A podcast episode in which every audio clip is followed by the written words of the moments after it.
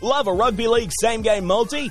Then you've got to check out Picklebet's same game multi. Watch your odds and payouts skyrocket when you combine your favorite team's markets, like head to head, first try scorer, and winning margin. Picklebet, the next gen betting app and official sponsor of the NRL All Stars podcast.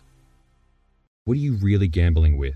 For free and confidential support, call 1 800 858 858 or visit gamblinghelponline.org.au. Hey now, you're an all-star. Get your game on, go play. Hey now, you're a rock star.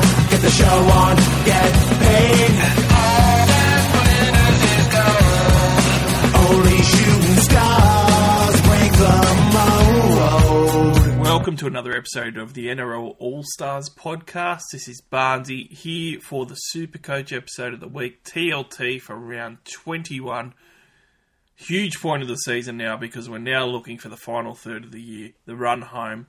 We don't have any major buy rounds left. We don't have any mini big buy rounds left. It is just the weekly buys and back to normal. So all the Origin players are raring to go. It's a real big part of the season, but also part of the season that probably some coaches even saw a little bit of last week, where it's becoming really hard to move up now because we're in the final third, and that's going to continue. So it's going to make your decisions even more important. So we've got a really big podcast this week, and it's going to focus on the run home, especially because this is the start of the run home, and it's also going to focus on a lot of trading. So we're only going to do a really quick run through of the best captaincy options for the games this weekend. We're not going to go through each one in detail, but we are going to do an extended trade discussion. Now, this week it's just going to be me on the podcast. There's not as much content this week, so I'm just going to jump on and do a solo one. I do have someone on this week to talk footy on the Talk and Footy episode. So if you do like those ones as well that don't have the super coach, that'll be dropping as normal at the end of the week around about Thursday afternoon, which should be a great one as well because there's a lot to talk about in rugby league. But for super coach, let's get stuck straight into it. Quick round review for round 20. One of those rounds where it was a, a round that I thought that I would go better than what I did. I actually dropped a few spots, so it, pretty unfortunate. Twelve thirty nine I was on, so I thought that that would have been okay. Coming into that last that last day, I have to say I was projected at like fourteen thirty or something. Lost like two hundred points just having so many uh, Sharkies and Eels players, especially because both of those games were absolute disasters for Sharks and Eels. So didn't quite pan out, but until then I was going all right. Kalyn Ponga, VC Loop, real easy captaincy, 137 points, ended up being the best score of the round. He's now 852,000, and boy, is he worth it. He is absolutely on fire at the moment. Five round average 110, three round average of 121. Absolutely killing it. But SJ kept everyone in touch with the Ponga owners as well. So Shaun Johnson at 135 points. It's going to be interesting with his uh, with his baby Jew. I actually thought that he was going to be out last week, and that didn't end up happening. Uh, other than that, there was uh, a few big pods that were firing as well my my boy Dom Young, who I never got to buy, who I always wanted to, threw up 109 points. Tago keeps going on 108. We're going to chat about him a little bit later as well. Uh, Big Greg Marzhew, I'm surprised that not more people are actually looking at Big Greg. He threw up 102 points, and he's now quietly got a five round average of 90. So we ended up with 900 plus scores on the weekend, uh, and there was a lot of 90s as well. So it does look like that the big guns are starting to fire too. You had guys like Harry Grant coming through with a 95. And look, generally, what does happen, we started to see it last round, but I think we're going to see it the next couple more. So, when the big buy rounds are finished, when the origin period is finished, more in particular, uh, you you do generally see this final third of the season, the guns really come out and fire most of the time, and that's something to keep in mind because certainly there's a few players who maybe over the origin period, especially, haven't been quite as good as what you hoped. Some of the big stars, some of the big guns, but generally they, they come good uh, and there's some of those guys that we are going to talk about because you are looking at just buying players, obviously, for that final third.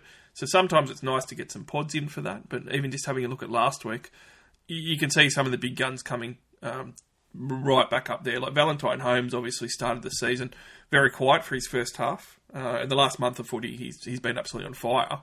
And he threw up another 93 on the weekend. So he's one who's warming right into it. Um, Harry Grant's big score was really good to see because he looked pretty fresh on the weekend. He's another one who's been disappointing that will probably warm into it and have a bigger final third.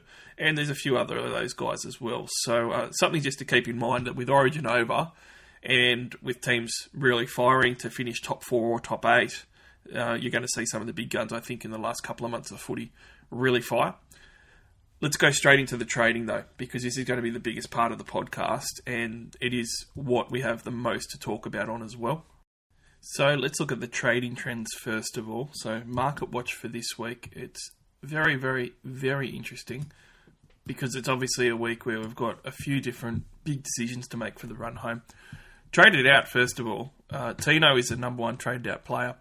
And obviously, he's gotten the three week suspension, so that's going to make things pretty tough. He's arguably the number one front row forward, so it is a pretty big decision to make. We don't have many rounds left coming into round 21 and finishing in round 27. I've gotten a lot of questions about Tino. Probably the most questions this week have been about do I have to sell Tino? My answer on it has always been it's very team specific. So ordinarily you would think, you know, you got to sell someone like Tino. It's eight hundred eight thousand dollars on your bench for three weeks. It's a front rower, which is in a position of huge upside. Uh, so most of the time you would sell. I certainly think if it was in the first couple of months of the season, it's an easy sell. You just get rid of him and you can get him back later after Origin and stuff. Uh, the little caveat now is though that we are heading towards a period where it is the final third of the season, and that throws up a few different factors. One of them is teams don't necessarily have a lot of trades left, uh, and the other one is teams don't have uh, I guess, uh, other options in the front row forward spot that are really easy to use. And that's going to play a part in whether you can hold Tino or not.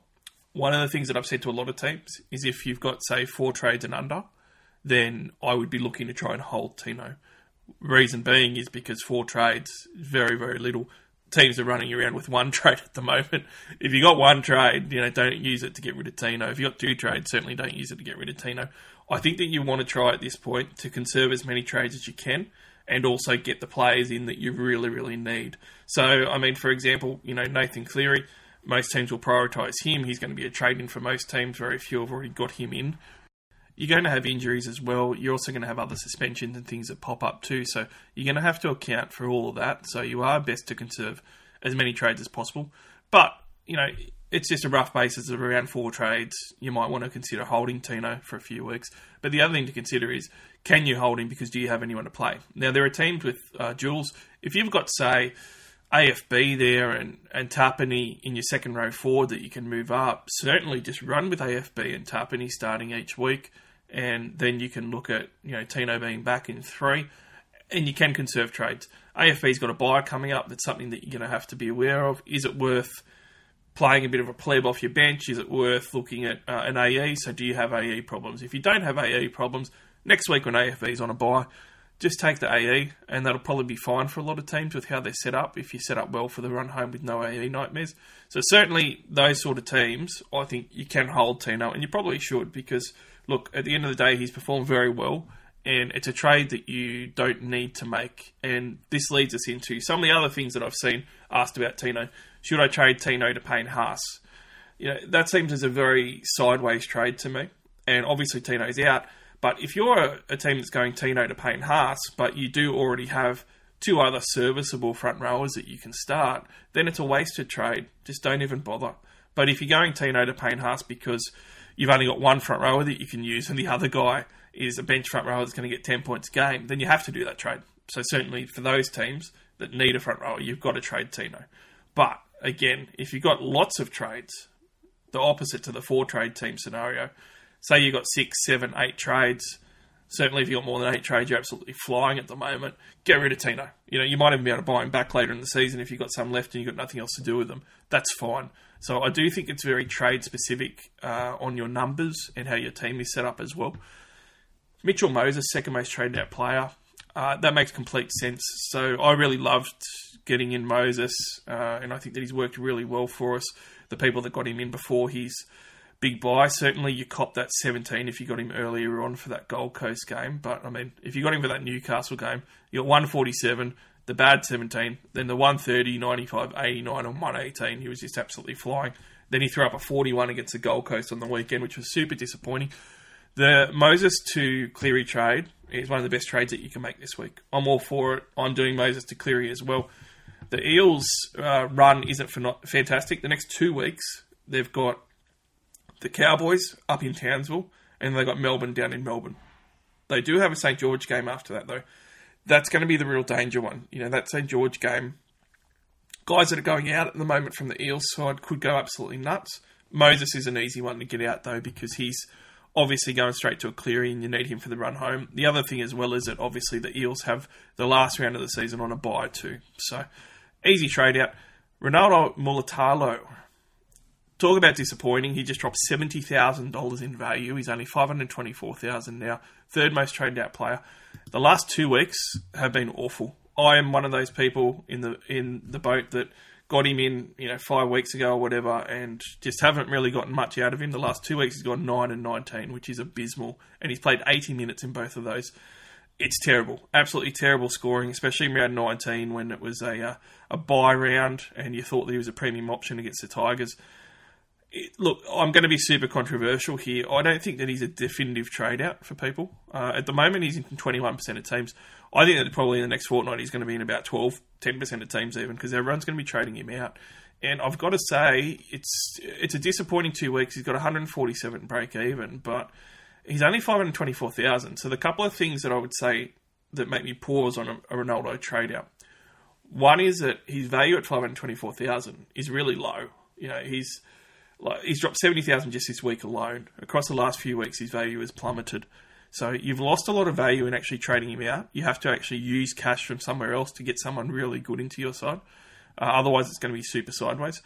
The other thing too is that he does have a fantastic matchup this week against Manly. It's at PointsBet Stadium. The Sharks are going to be looking at bouncing back. And one thing that I think that we all get carried away with, including me, is that we always focus on a bit of recency bias where we say, oh, geez, he's going terrible. He is, but you know, if he's gone 19 and 9 the last two weeks, is it likely that he's going to go that sort of score again? It's actually mathematically very unlikely that you're going to get a sub 60 score out of him again. He's probably going to go 60 plus this week. He does have a favourable favourable matchup against Manly. It is at home. Round one against South, he went nine nine points, and then he followed it up with a 60 and a 70 and 96 and 82. Didn't actually score below 60 from round one until round 11, which was against Manly for 55. So basically, story with Mulitalo is I'm holding because I think that it's no value in actually trading him out, uh, and I actually think that he'll go well this week. I actually feel good about playing the Sharks this week because they're due a bounce back after the last couple of weeks, uh, especially last week with the Warriors. They've made some team changes, and guys like Mulitalo aren't just going to keep going along not scoring tries. You know, this is one of his biggest streaks that he's had, where he's had no tries in a you know Sharks jersey. You know, we've just gone two weeks in a row. Guess what? He hasn't gone two weeks in a row at all all year. He's only missed one game where he hasn't got a try, and then he's always scored at least one try the following week. So to miss two weeks is an anomaly. Um, after this week, I think people will say, look, the Sharks draw is hard. Look, Manly's not hard at home. Uh, Penrith away and Souths away, that's two hard games. But then they go back to PointsBet Stadium and they play the Titans. Yeah, then they're away against the Cowboys. Yeah, that's tough. But you know what? Then they go to Newcastle and Canberra in the last game of the season. Canberra can lead in points too. I don't think the Sharks draw is that bad. Uh, and the other thing I'll say with the Sharks too is that guys like Mulitalo are really handy because he's not going to miss any bye weeks. You know, you got the Warriors players. If you bring in a Warriors player from Mulitalo, they're out next week. So that's that's a real consideration. If you bring, bring in a Bunnies player, you know they're out the grand final week in round 26. You can't have too many Bunnies. There is a, big value point of having guys stay in your side that are going to play every game every week going forward now on this run home. So I don't mean to talk up Mulitalo too much. I'm really disappointed as much as anybody, but he's still averaging over 60 points a game. He's still got some big games in him, and I still think that he's going to have a big game this week. So I'm all aboard holding him. And one general strategy thing that I'm doing with my centre wing, I'm someone who has hardly any trades left. So what I am trying to not do is trade out centre wings because a lot of the time it can be chasing points. A lot of the time, it's sideways trading, and I've I've got seven centre wings that I can rotate. I'd much rather hold trade and just rotate those seven centre wings and get the rest of my side sorted, or have a trade up my sleeve if you know, heaven forbid, Nicho Hynes goes down to a season-ending injury, or or Harry Grant goes down to a season-ending injury. I need to replace these spine guys. That's much more important. I've already got centre wings there to rotate. If you don't like Mulitalo's matchup against Penrith the following week, just bench him because you should have other centre wings that you can play. So yeah, I'm all on the Mulitalo train as far as holding, and I think that he's bouncing back to a 60 plus week. Jamayne Isaako and Tafare, the two Dolphins, they're both on buys this week. Uh, Isaako's been disappointing. He's just lost 70k himself. I think those are better trade outs. Obviously, they're not playing this week, so you know teams need to cash in. Um, Isaako has been quite disappointing of late. As someone who doesn't own Isaako and hasn't all year, I'm pretty happy with how that's panned out lately. Five round average of 55, three round average of 47. This is the Isaako that we are hoping to get. Um, they do have some good games still coming up, notably next week against the Bulldogs. But in saying that, you know, at almost 600,000, it's, it's pretty easy to trade him out. Moving along, Teig Wilton's injured, gone. Will Kennedy, I tell you what, I, have got to say, five out of the ten most traded out players for this week in Market Watch are Sharks players. And after that drubbing, it kind of makes sense. Teig Wilton's injured, that makes sense. Will Kennedy has been very disappointing. Uh, I looked at him as an option. I'm glad that I didn't do it. He's gone the last five weeks 23, 53, 75, 51, and 26. There was always a worry that he wasn't going to have the big games in him. He still has only got the one ton at 106 in round two. But he was scoring very consistently, you know, 70s, 80s. The problem is this Sharks run against the bad sides, he really hasn't come through. You know, Tigers 51 points, Bulldogs 53 points in that run. That's not great. So uh, completely get getting rid of someone like him. Um, but then number eight on this list, we have Nicho Hynes. This is what we're going to spend the most time talking about right now. Okay, the, the third most popular trade, almost the second most popular trade at the moment, is going Nicho Hynes to Nathan Cleary. I've got to say, I'm trying to be as nice about it as possible. It is absolutely insane. Absolutely, totally nuts to be trading out Nicho Hynes to anybody at the moment. I do not understand it, and the more I look at it, the more I don't understand it. I am someone who, as everybody that listens to this podcast knows, I like to look at all different options. I like to consider different players, different pod options, different ways of catching up. So I'm all on board with that. You know, have a look at your different options and things. There's more ways to skin a cat and super coach than one. Look at all of them.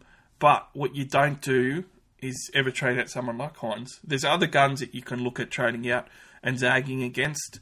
Uh, but oh, look, one of the things that I urge everyone to do when you're looking at trading out some of these really big guns, go on to Supercoach, look at the players, and look at the averages for the season. And that will probably put things into perspective quite a bit. Nicho Hynes is averaging 100 points per game plus. He is over 100 a game average. That's across 14 games. Aside from the 2021 outlier season, that is absolute insanity. People never average 100 plus in a season. That is how good he is going. He's the number one player in the game, not just halfback, the number one player. People are trading him to Nathan Cleary. Nathan Cleary is averaging almost a full 17 points less than him just this season. I understand some of the arguments that people are making. I just don't agree at all. So one of the common ones with Hynes as well is the Sharks have a really hard draw. I don't think it's really, really hard. And the other thing that I'd say is, you know, pe- people bring up, oh well, they don't beat top eight teams, they struggle. That doesn't matter to Nicho. They got flogged last week by the Warriors. Absolutely flogged. He got sin binned and he still scored 70s. Like that says how good he is. And if you're worried about the draw, I tell you what, Nicho Hynes, the Sharks across the last two seasons have won five games and lost 18. Uh, they've won five out of 18 games, sorry, against top eight sides. Okay, their record is abysmal. And across that period, both seasons, Nicho Hynes has been the best player in Supercoach. So if you want to pretend that the matchups are really going to matter, just look at the numbers. They haven't mattered this year. They didn't matter last week when he got smashed by the Warriors. He still scored well. And last season, even if you want to hang your hat on that, Nicho Hynes was the, he finished the season as the best player. He averaged almost 86 points a game. Nathan Cleary was just under 80 points a game. He was six points clearer Nathan Cleary last year. He's doing the same again this year, but by an even bigger margin. It's very it's very unusual for team the top players in Supercoach to be that far ahead of the pack. Nicho is like 15 points better than anybody else this season. That is a massive difference. and it's just it's a huge difference compared to you know even David Fifita is is almost 15 points below him.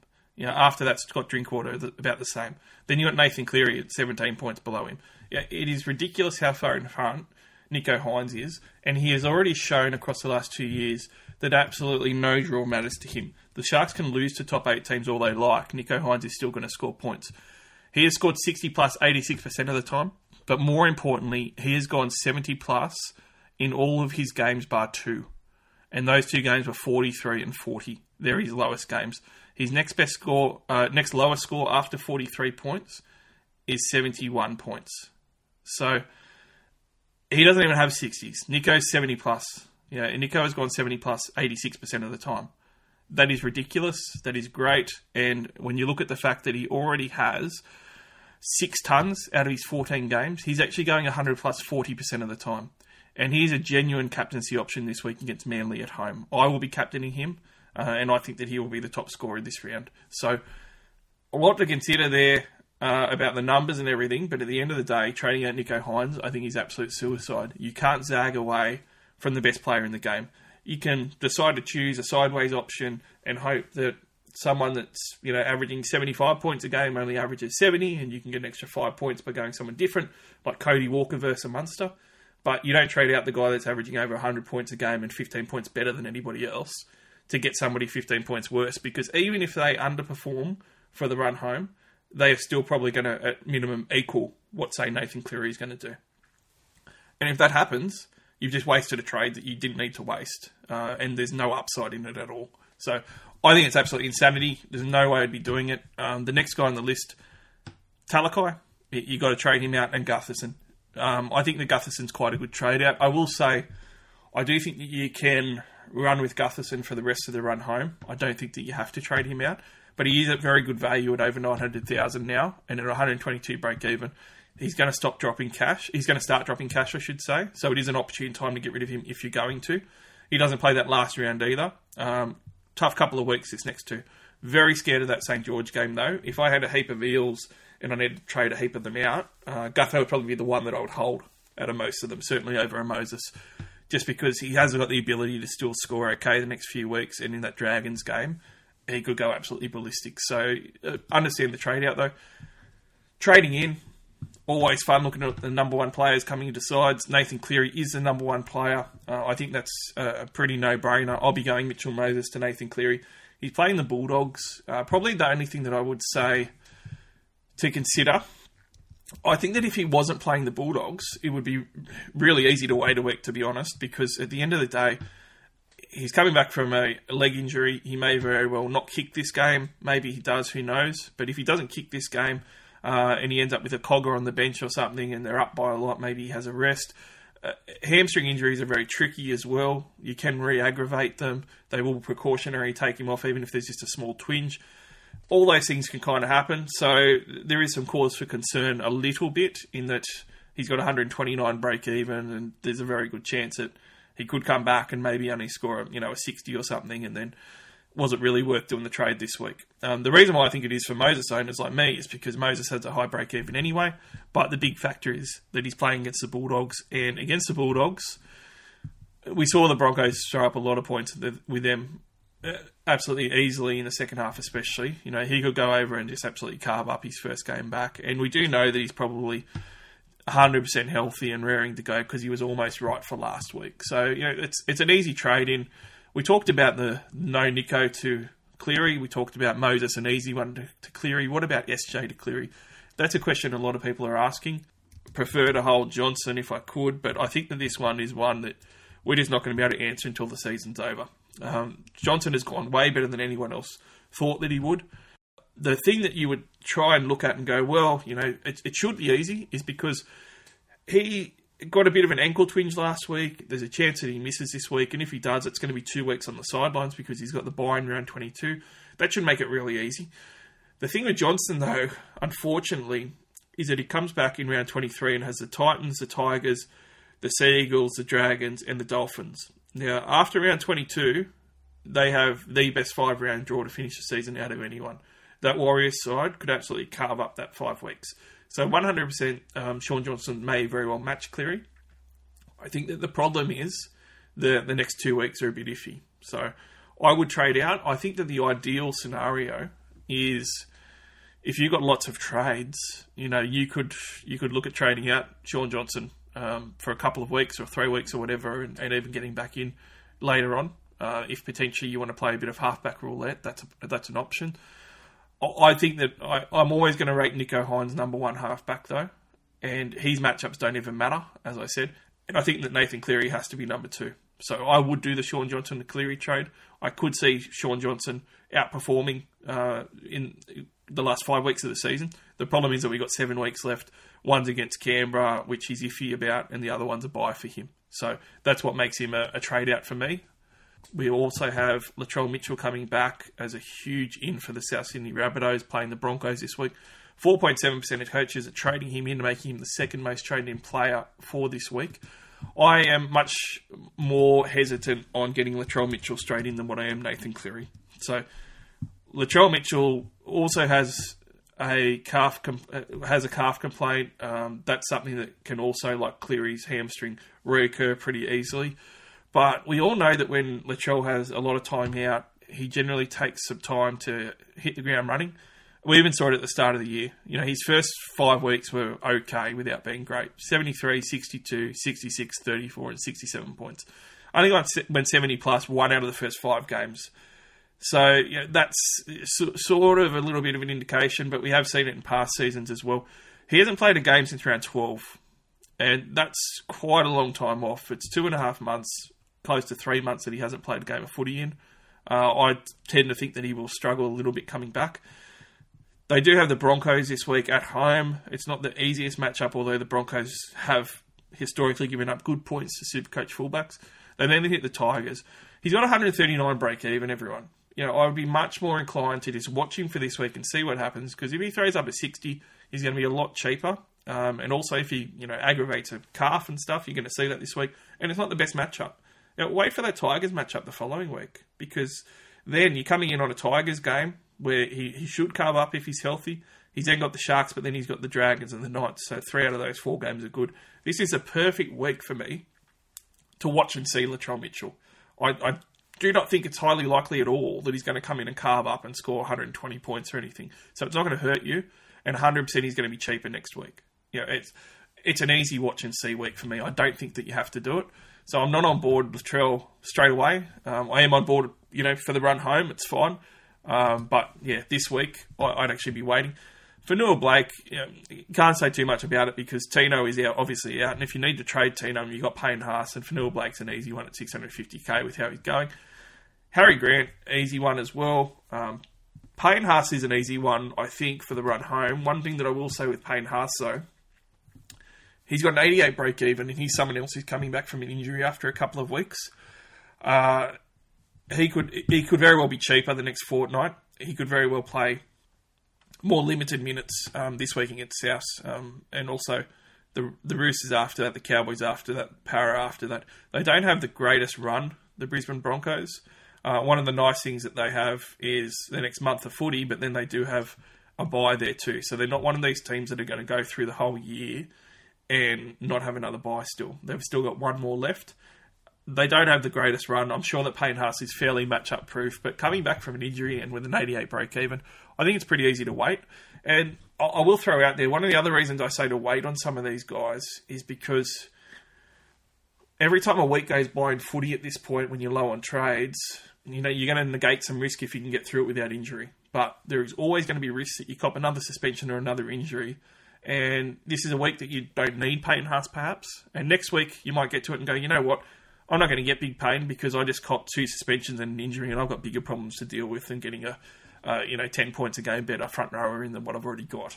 And those are the sort of decisions that you can make if you just leave it a week because it's not going to hurt you too. So I, I certainly think you can wait on on Payne as well, but he is a good run home candidate. Izack Tago is a much more interesting discussion. So he's now seven hundred twenty three thousand dollars. He is still a huge pod at three percent, and he's going to be a huge pod after this week still. He's now gone 108 and 118 for back to back tons. More importantly, he's now gone uh, a five round average of 87 points a game and a three round average of over 98 points a game. He has absolutely torn it up, and he's gone up a couple hundred thousand over the last few weeks. If you got onto him a month ago, you're doing great. A uh, couple of key issues with me forking out to buy him. If you're chasing points on a centre wing like him, that has never shown the ability to go across a whole season before of sustained high scoring, then the chances are that he's he's going to drop off in scoring for a couple of games, and you're going to get that couple of games now. You know, he is someone who has just gone on his best month of football all season. Um, he's also someone who averages 70s when Nathan Cleary hasn't played before, and when Nathan Cleary actually plays, he averages high 50s. So there is a big difference uh, in a correlation between Cleary playing and not playing on how much ball and opportunity Tago gets. So playing against the Dogs this week, I actually think that he will carve up still. The couple of weeks after that, though, he's going to play the Sharks and the Storm.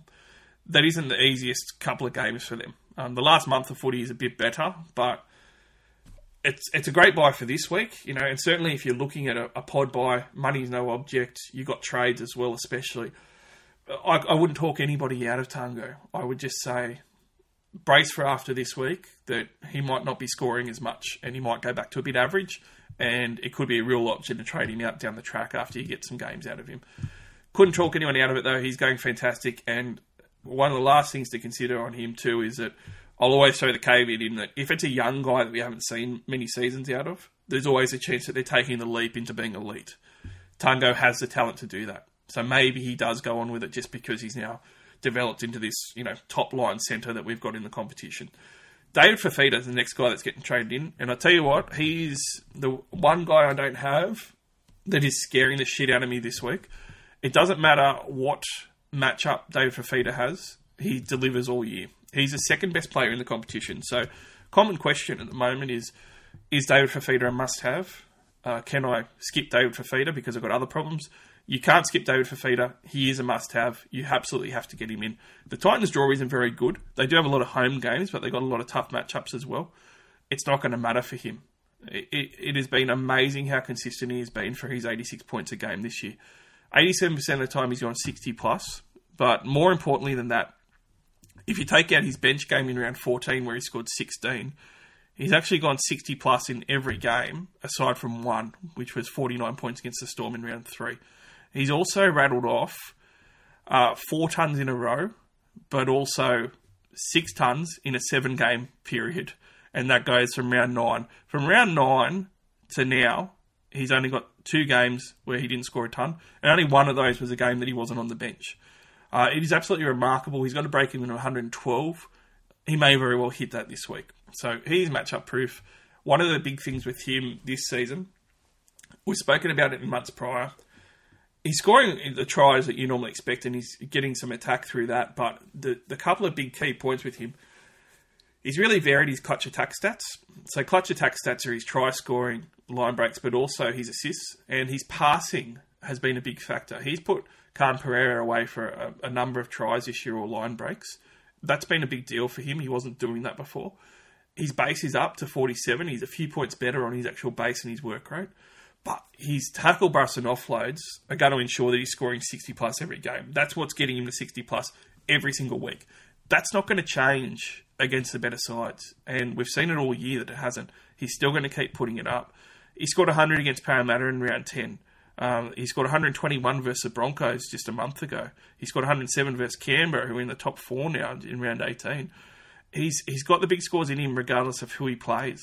You know, it's it's remarkable how good he is him and Hynes, you you got to have those guys for the run home. So 100% get him in, and if you can't get him in this week like me, you're going to just have to clench, hope that he's under 100, and and make sure that you plan for next week because you need the money to get him in next week.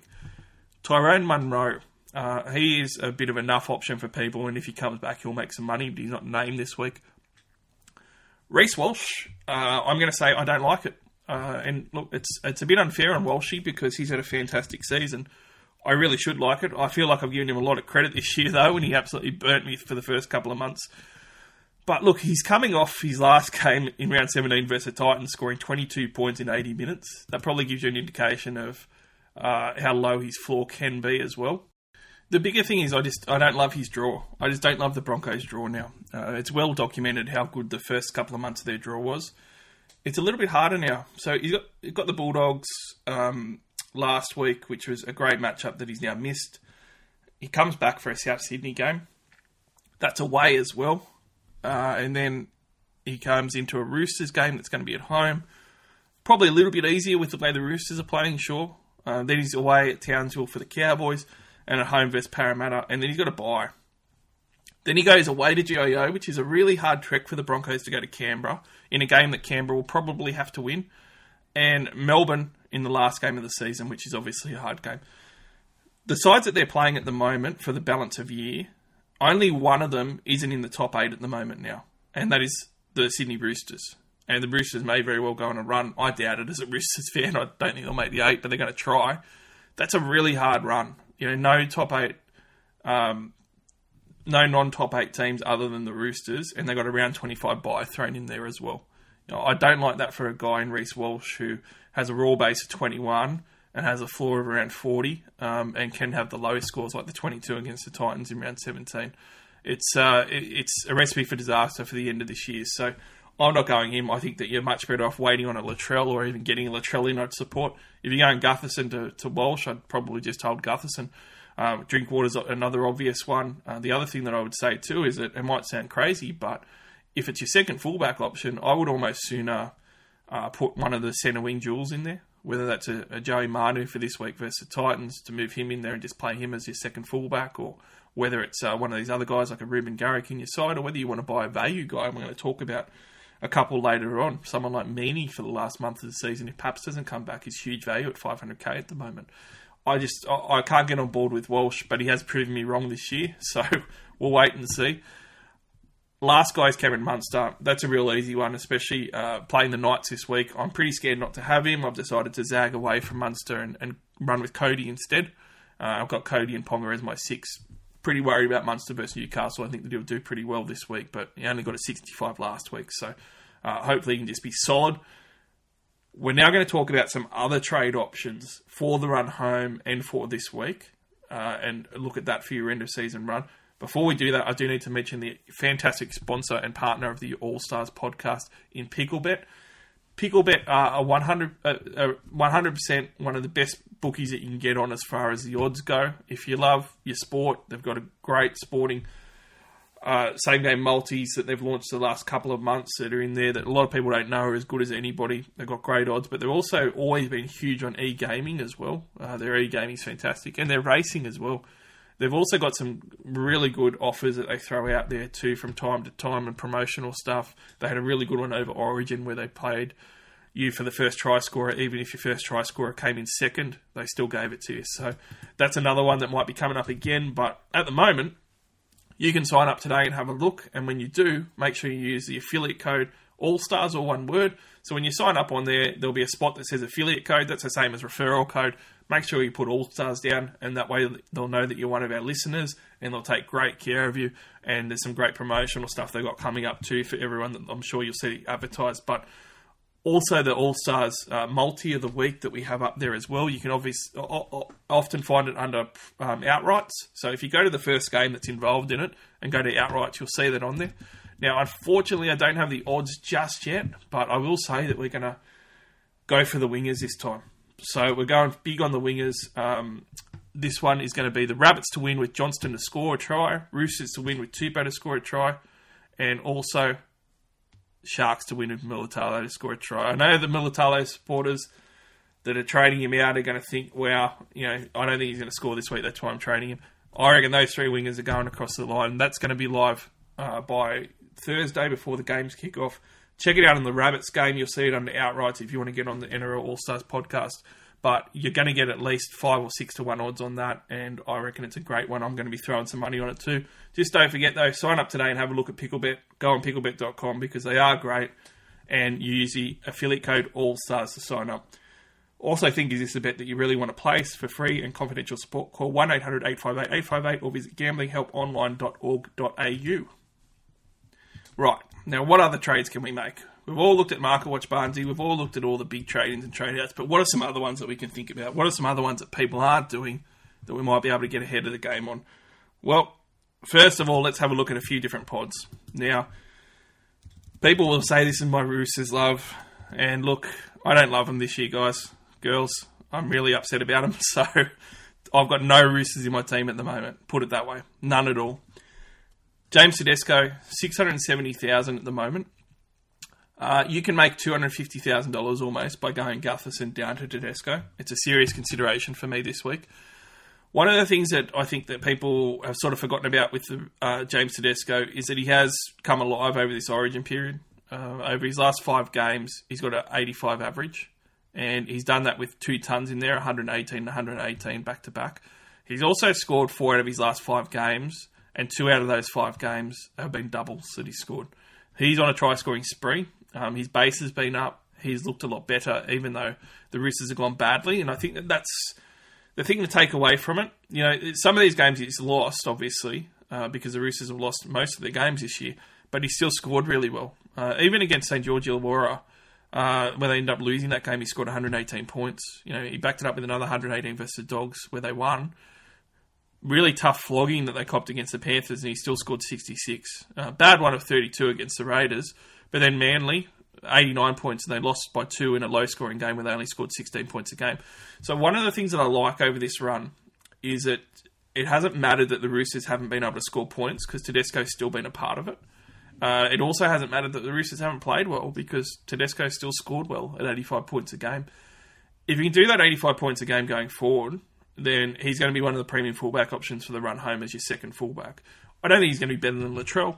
Uh, I, I, doubt that he's going to be better than Drinkwater. They're probably the two best, but a lot of people aren't going to be able to buy Drinkwater. Uh, and maybe people are going to struggle to buy Latrell. Uh, if you are going to buy him, this is the week because he's playing the Titans. What I will say with the Roosters draw is there's a couple of good things with it. One of them is they've done all their buys now. So from here on out, they've got no buys. They're playing every single week. And for a premium position like fullback, that's super important because you can know that he's going to be a fullback that's playing every week. And the draw, playing a number of teams that aren't in the top eight over the final stretch. So from this week onwards, they've got the Gold Coast Titans, which is a good matchup. The Broncos, which is a bad matchup, but Teddy has one of his highest scores ever against the Broncos of 176 points. So that's when they were actually going well as well. I think it was either last year or the year before when they were actually travelling well. Then he goes to Manly uh, at home though, and then he's got the Dolphins at home. So that's back to back weeks of really good games against non top eight teams. Parramatta away, tough one. Then he's got the Tigers at home, premium matchup, and that Tigers matchup is an absolute killer if you don't own Teddy because he always goes well against the Tigers, his old club. And as well as that, it is the grand final week for head to head games. So something to really consider. Their real hard game is going to be Souths in the last game of the season.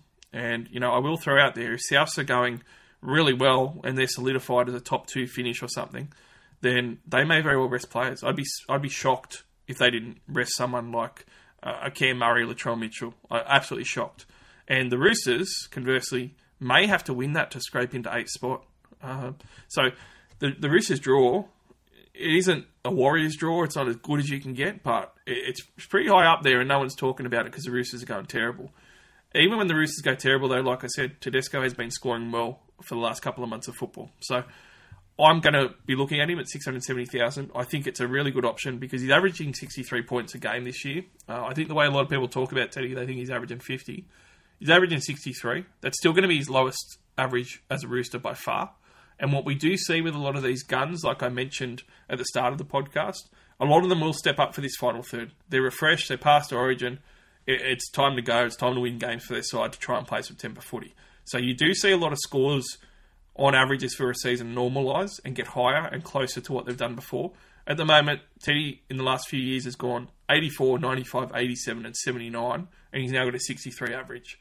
Uh, I think that he'll push back up to a 70 average. To do that, he's going to have to average high 70s to 80s for the duration of the year, and I think it's a possibility. So this week as well, he's also a, vice captain option because he's going to be playing earlier than some of the other options. But the last point on James Tedesco, he's only 10% owned. So he's in pod territory, and more people are actually going to sell him to put him into pod territory. I don't see anyone buying him, and I see more people selling him to someone like a Latrell. So I think he's an option. Um, is there risk? Yes. uh, but I do think that he can uh, come through and uh, be a bit of value as a second fullback. What other Roosters are there? Well, I wouldn't want to jump on very many because they're not going well, like for all the reasons I discussed. But one guy that threw out 122 points last week against the Storm in a game the Roosters did not go well in, especially the second half, was Daniel Tupou. He's got a break even at nine. This is a prime example of someone that you can put in for matchups and have it on your rotation because he doesn't have the lower scores in him generally. He's got a, a 46 base base attack, so that's a really good floor for a winger. And it hasn't really mattered that they haven't been scoring a huge amount of tries. His base is nice and solid, but he does have that good run. If you've got trades up your sleeve, he's got a BE of 9, 122 that's going to be in his rolling average for a couple of weeks, and he's only 525,000. So you could go from someone like a Sarko to a Tupou for a few weeks, make a heap of money, and possibly average 75, 80 points over the next few weeks, and then punt him out if you've got trades. Uh, or you could just hold him. So, you know, if I had the trades and I could trade centre wings out, I, I would certainly target a Daniel Tupou. I think he's a special this week to look at another double against the Titans. Um, and certainly the rest of the draw is fairly favourable a lot of those weeks to throw him in and out. So he's a he's a decent rotational guy. I don't think there's many roosters that you can look at. Those two are definitely a couple of options. Timoko's massive game against the uh, the Dragons is largely forgotten now because they had the bye. Uh, but he scored 122 points in round 19, and he's only 505,000. Another guy with a low BE of single figures at a three. So very similar to Tupou. If he can go on a run here, he scored three weeks in a row. Um, he's got the Warriors away, which is pretty hard this week. But I think if you look past that, three out of the next four after this week, it's good matchups. At home versus the Newcastle Knights and then the Tigers, that's a great two week window. You bench him against the Melbourne Storm away. Then at home versus the Bulldogs. So after this week, three out of the four are fantastic matchups. Three of the best matchups you can have for him, and they're all at home at GIO as well, which is huge for them. So I could definitely see massive value at 505,000 for Timoko. He's also still a pod as well. Uh, and also to three break even again if you're one of those lucky guys with trades. Or if you don't have many trades and you're saving them and you get to that last couple of weeks and you still got two left you can train him out for that last couple of weeks you know and make some money out of it. So I I think that he's a decent option. Um, someone who's been a more popular talking point but not being purchased is Crichton. Now everyone's going on Izack Tago um, a few people have gone well look you know Tago is expensive. Stephen Crichton's only 563,000 with a 14 break even. He's gone 80 and 94 the last two weeks. He's got the Bulldogs this week at home. It's a great matchup. I like Stephen Crichton a lot less than some of these other options. Um, for me, Stephen Crichton has always been a guy that you purchase for one of two reasons. One, his huge value. Uh, I fondly remember, like I mentioned on Twitter, to a couple of people buying him at around 400k or sub 400k a year ago that was great because you knew that you had value there. Um, the other time, as well, is he provides huge value when he's goal kicking. Nathan Cleary is coming back. He's not going to be goal kicking at all. Um, the last two weeks when he scored 94 and 80, he's had 35 in, in scoring stats in both of those games with a try uh, across both of them and also the goal kicking. That's not going to be there, so that's going to handicap him pretty significantly. He's never averaged 60 plus aside from 2022 where he averaged 60 points a game. Now, you can always go on runs the problem is that this Bulldogs game at home is great, and then he has the Sharks, and then he has the Melbourne Storm. Then he has a couple of easier games, uh, Manly and the Titans, but then he hits Parramatta and the Cowboys to finish up. I just don't think that Crichton's got enough of the bigger scores in him. He does have 148 this year that he scored uh, four tries in against South, which was unbelievable. But a lot of his other games, you're going to get a lot of 40s and 30s in there with him. He only goes 60 plus 36% of the time. That's pretty in line with what he does most years. So I'm not huge on Stephen Crichton. I just think there's more value and better matchup buys with some of the other players. Um, but one good thing that Penrith does have, like the Roosters, they don't have another buy in any of these rounds coming up, so they're going to play all the way through, which is great. If you have trades and you want to do some funky stuff, what's some big balls, pods, Barnesy that I can get in on and get out on real quick and maybe have a bit of a hit and run going? I'll tell you what, I invested in the RAV4, took it for a drive a few years ago, and it was one of the worst trades I ever made for big Mikaele Ravalawa. He uh, he came in for a buy round, scored like a 10 or something, and then got injured with a hamstring and was done for eight weeks or something like that. It was terrible, but Mikaele Ravalawa right now scored 145 points against the Canberra Raiders massive outlier. Um, he doesn't have very many games that he goes huge in, but he does have it in him. He's got a minus 17 break even at just over $508,000. Playing at home versus Tigers and then at home at Win Stadium versus Manly Seagulls. He's got a two week window here where he could definitely score 80 plus, and he could even go bigger than that with a double because he looked sensational last week, absolutely terrorising that side. He could do that against the Tigers very easily, especially this week. So, you know, all of a sudden, you've got a guy that's got a negative break even that's $500,000. This is a big advantage that you've got if you've got trades. If you have trades up your sleeve, 10 plus trades especially, these are the sort of things that are really going to help you make up ground in weeks. It's really hard to make up ground. You've got to make some of these big calls. Doing a hit and run for two weeks with Mikaele Ravalawa, you know, that's one of those uh, high risk, high upside reward plays. You know you're going to make big dollars out of it anyway. Uh, I would be very surprised if he doesn't go big this week. I think he's going to go close to 100 plus versus the Tigers. That's going to make you a huge amount of money. His next break even, is then going to have 145 and 100 in, in its rolling, and that's going to be a massive negative break even, bigger than it is this week. So you could potentially score between 150 to 200 points in the next couple of weeks and easily make $150,000 plus out of Mikaele Ravalawa, then trade him out because then they've got the Parramatta Eels away, South Sydney away, uh, Melbourne at home, Warriors away, and then the next good game is going to be the last round, which you're not going to hold him for. So if you got trades, the round four, go jump in, take it for a test drive for a couple of weeks, and then bring it back to the dealer for a good profit because I reckon it's a it's a huge pod play that no one's going to look at. Other value guys, I'm just going to mention one more.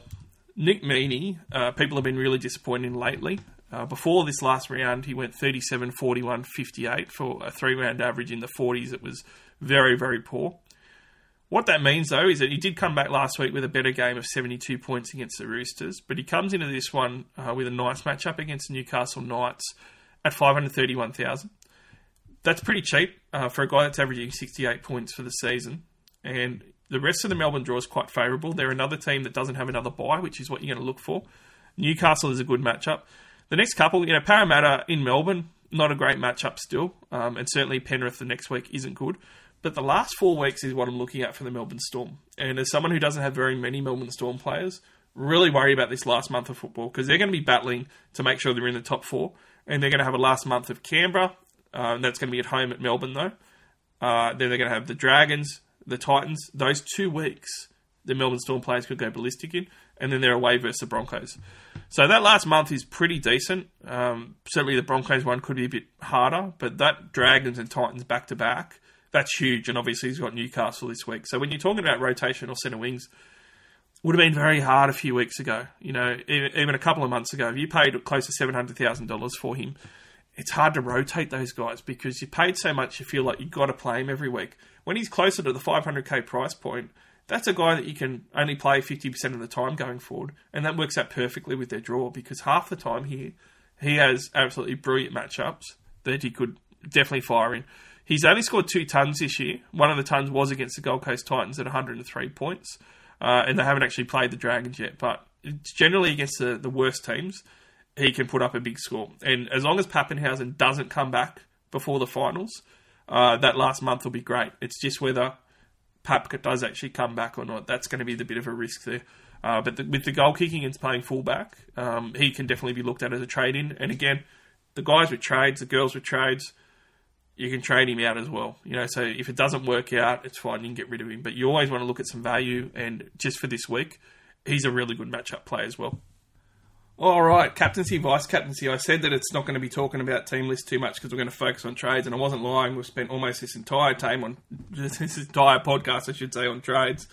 Let's have a look at the captaincy options. Uh, so at the moment, I think there's a few key vice captaincy options. South Sydney Rabbitohs versus the Broncos. Uh, if you're going to bring Latrell Mitchell in, uh, I don't think that he'll go big, but if you're vice captaining, obviously it doesn't really matter because you know you, you got a better captain later in the week, so that's fine. I'm going for vice captain Tedesco against the Titans myself because again it's an easy one. Maybe you can go 120 points again, uh, and that's going to be a nice loop if you've got a strong uh, team with no AE problems.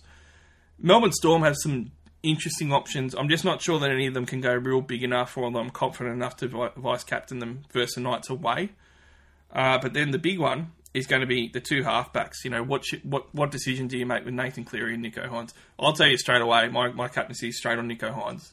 Playing at home at PointsBet, bounce back week for the Sharks, playing against Manly.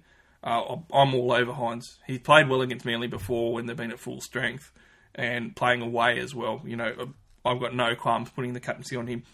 My argument against Nathan Cleary, I think he's an option. So look, if you're a team that's chasing, certainly if you're in a head-to-head that you must win, then maybe the pod option is to go to Cleary, and you can certainly do it. Uh, I think the issue is, you know, they've got the best matchup, but it's Nathan Cleary's first game back. You don't know how that's going to be managed. You don't even know if there's an outside chance that he doesn't take all the goal kicking. Uh, you don't know if he's going to be pulled off or not until we get the final team list and see if someone like Cogger is going to be on the bench. I'd be surprised if Cogger isn't on the bench because, look, at the end of the day, they might want to rest him or they might be worried that he might twinge it again or something like that. It's um, There's just a lot of unknowns with Cleary. Also hasn't played in in months, so it's been a long layoff for him as well, similar to Latrell. I just think it's going to be safer with Hynes, uh, but you know if you need a pod option, yeah, Cleary's probably it. So they're probably my picks for this week. Uh, we certainly have some harder matchups there as well. I'm sure some people are saying, Barnesy, you got to love the Warriors still. I do love the Warriors, guys and girls. Love them. They're going great at the moment. I've given them heaps of credit the last few weeks. They may very well smash up Canberra uh, over in New Zealand. Problem is that there's the question marks on SJ carrying that ankle and also the, the birth of his child. I think that muddies the waters a little bit, and I wouldn't be confident enough in it. But you know, if you did want to throw a VC in the Warriors, hey, I'm all for it. Especially CNK, he's been killing it at the moment himself. Uh, scored 150 plus a couple of times this year already, and he's going to be playing the the side that let him go back home to the Warriors that he's playing with last year. So he's probably going to have a bit of extra motivation. So he's definitely another VC option too that I'll, I'll throw out there. But that is the podcast for this week for Supercoach. Thank you everyone for listening. I've tried to make it real fast and furious and down to the trading. Uh, hopefully that'll help a few people out or give them some options to think about. We only back with the Talking Footy podcast, as I said, that'll be up on Thursday, and that's going to be a great one, just talking rugby league. You can find us on pretty much everywhere, but certainly Amazon, SoundCloud, iTunes, Spotify, uh, follow us on Twitter, NRL underscore SC underscore All Stars, and make sure you jump on picklebet.com, create an account today using the affiliate referral code All Stars, all one word, so they can take great care of you as one of our listeners. Good luck with your teams this week. Good luck with Supercoach. Don't panic trade, and look forward to chatting more Supercoach again with everyone next week. Hey now, you're an all-star. Get your game on, go play. Hey now, you're a rock star. Get the show